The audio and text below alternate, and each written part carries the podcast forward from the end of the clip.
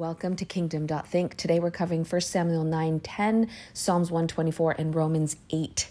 And oh my goodness, you guys, this is a big one. Romans, like, you know, all those famous Bible verses people recite that are just so powerful and heartfelt? Well, there's a, quite a few in this chapter of 8 of Romans. And then in Samuel, Saul's becoming a king. So this that's a big one too. And I don't know. Let me just start with the New Testament because I don't even know where to begin with this chapter. You have to read this one.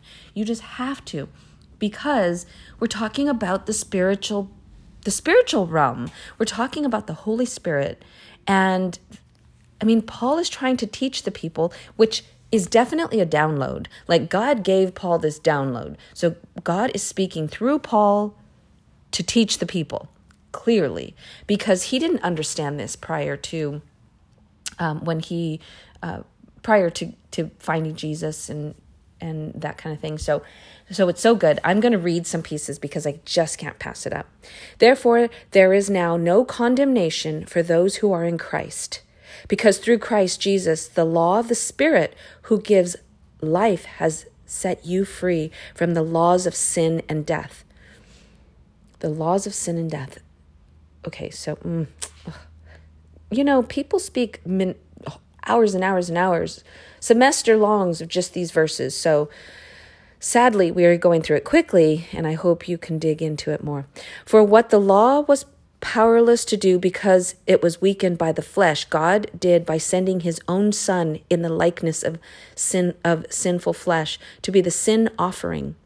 And so he condemned sin in the flesh in order that the righteous requirement of the law might be fully met in us, who do not live according to the flesh, but according to the Spirit. Oh my goodness. I'm going to keep going because I could unpack that like crazy. Okay, those who live according to the flesh have their minds set on what the flesh desires.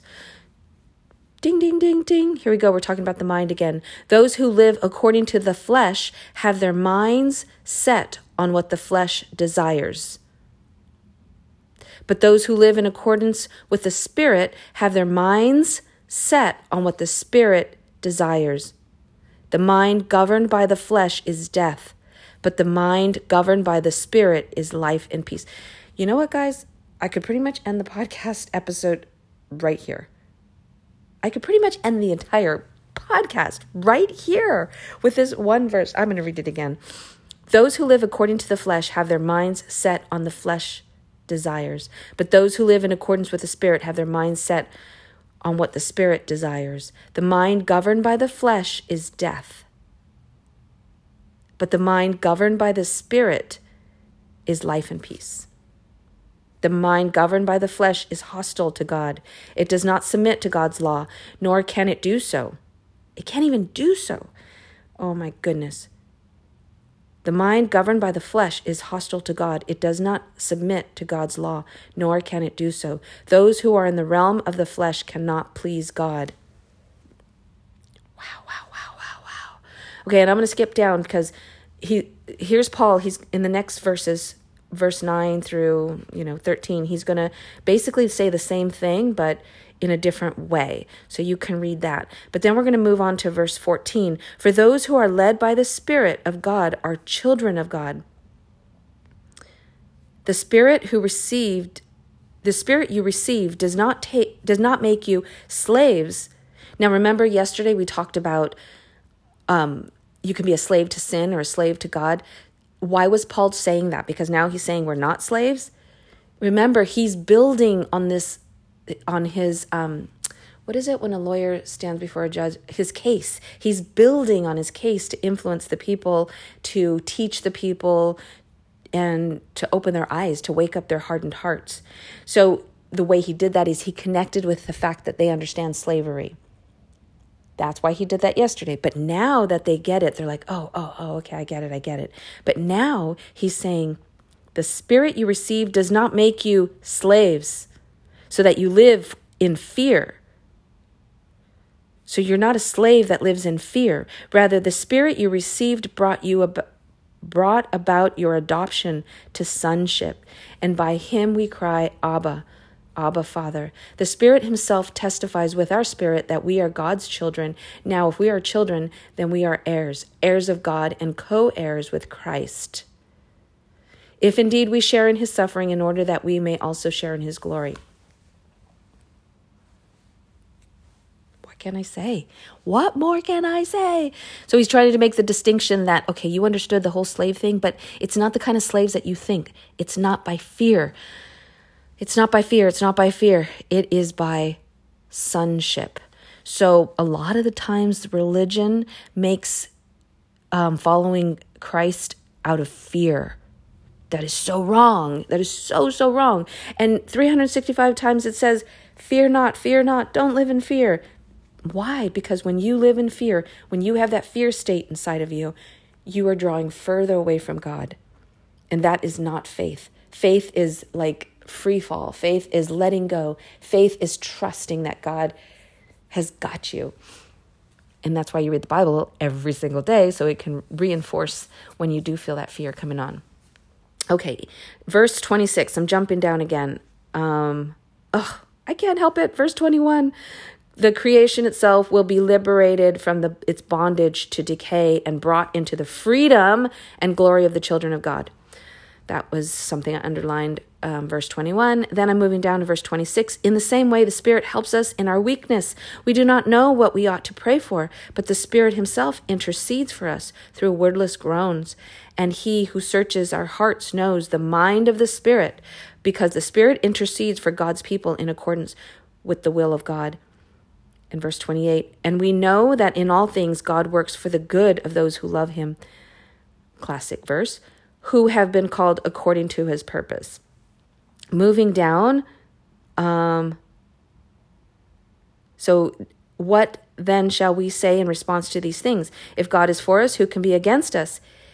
He who did not spare his own son, but gave him up for us, who will he not also, along with him, graciously give us all things? All things, guys, all things, all things. God will give us all things. That means a a sound mind, a healthy spirit, a healthy body, even material possessions, all things. Who will bring any ch- charge against those whom God has chosen? It is not God who justifies. Who then is the one who condemns? No one, no one, no one condemns. There's no condemnation in Christ.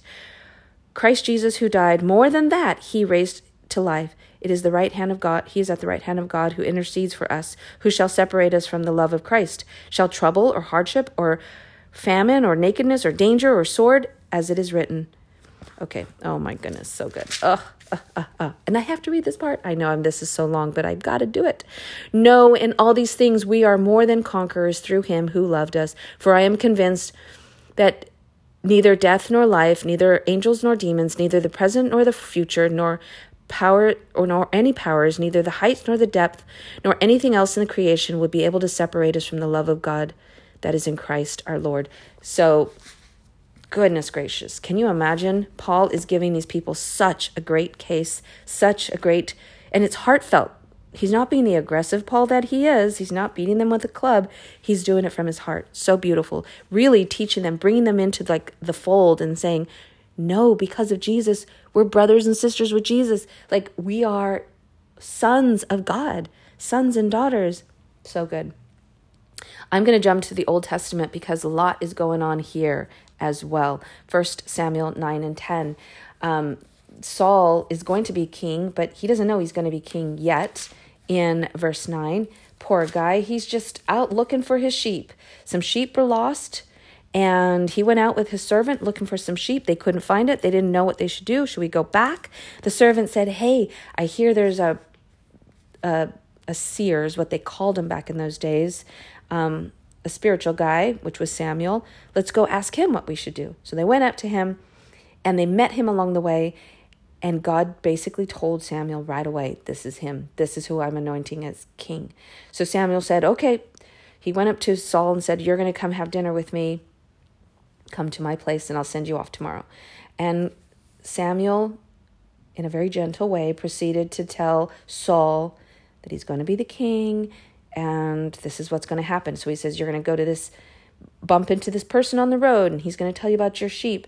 Then you're going to bump into some prophets that are singing and making music and you're going to join them. And the spirit now this is verse 6 of 10 chapter 10 the spirit of the lord will come powerfully upon you and you will prophesy with them and you will be changed into a different person. Once these signs are fulfilled do whatever your hand finds to do for god is with you so at that point, this is so important. I want you to see the relationship between Samuel and Saul. Clearly, Samuel was, you know, a bigwig.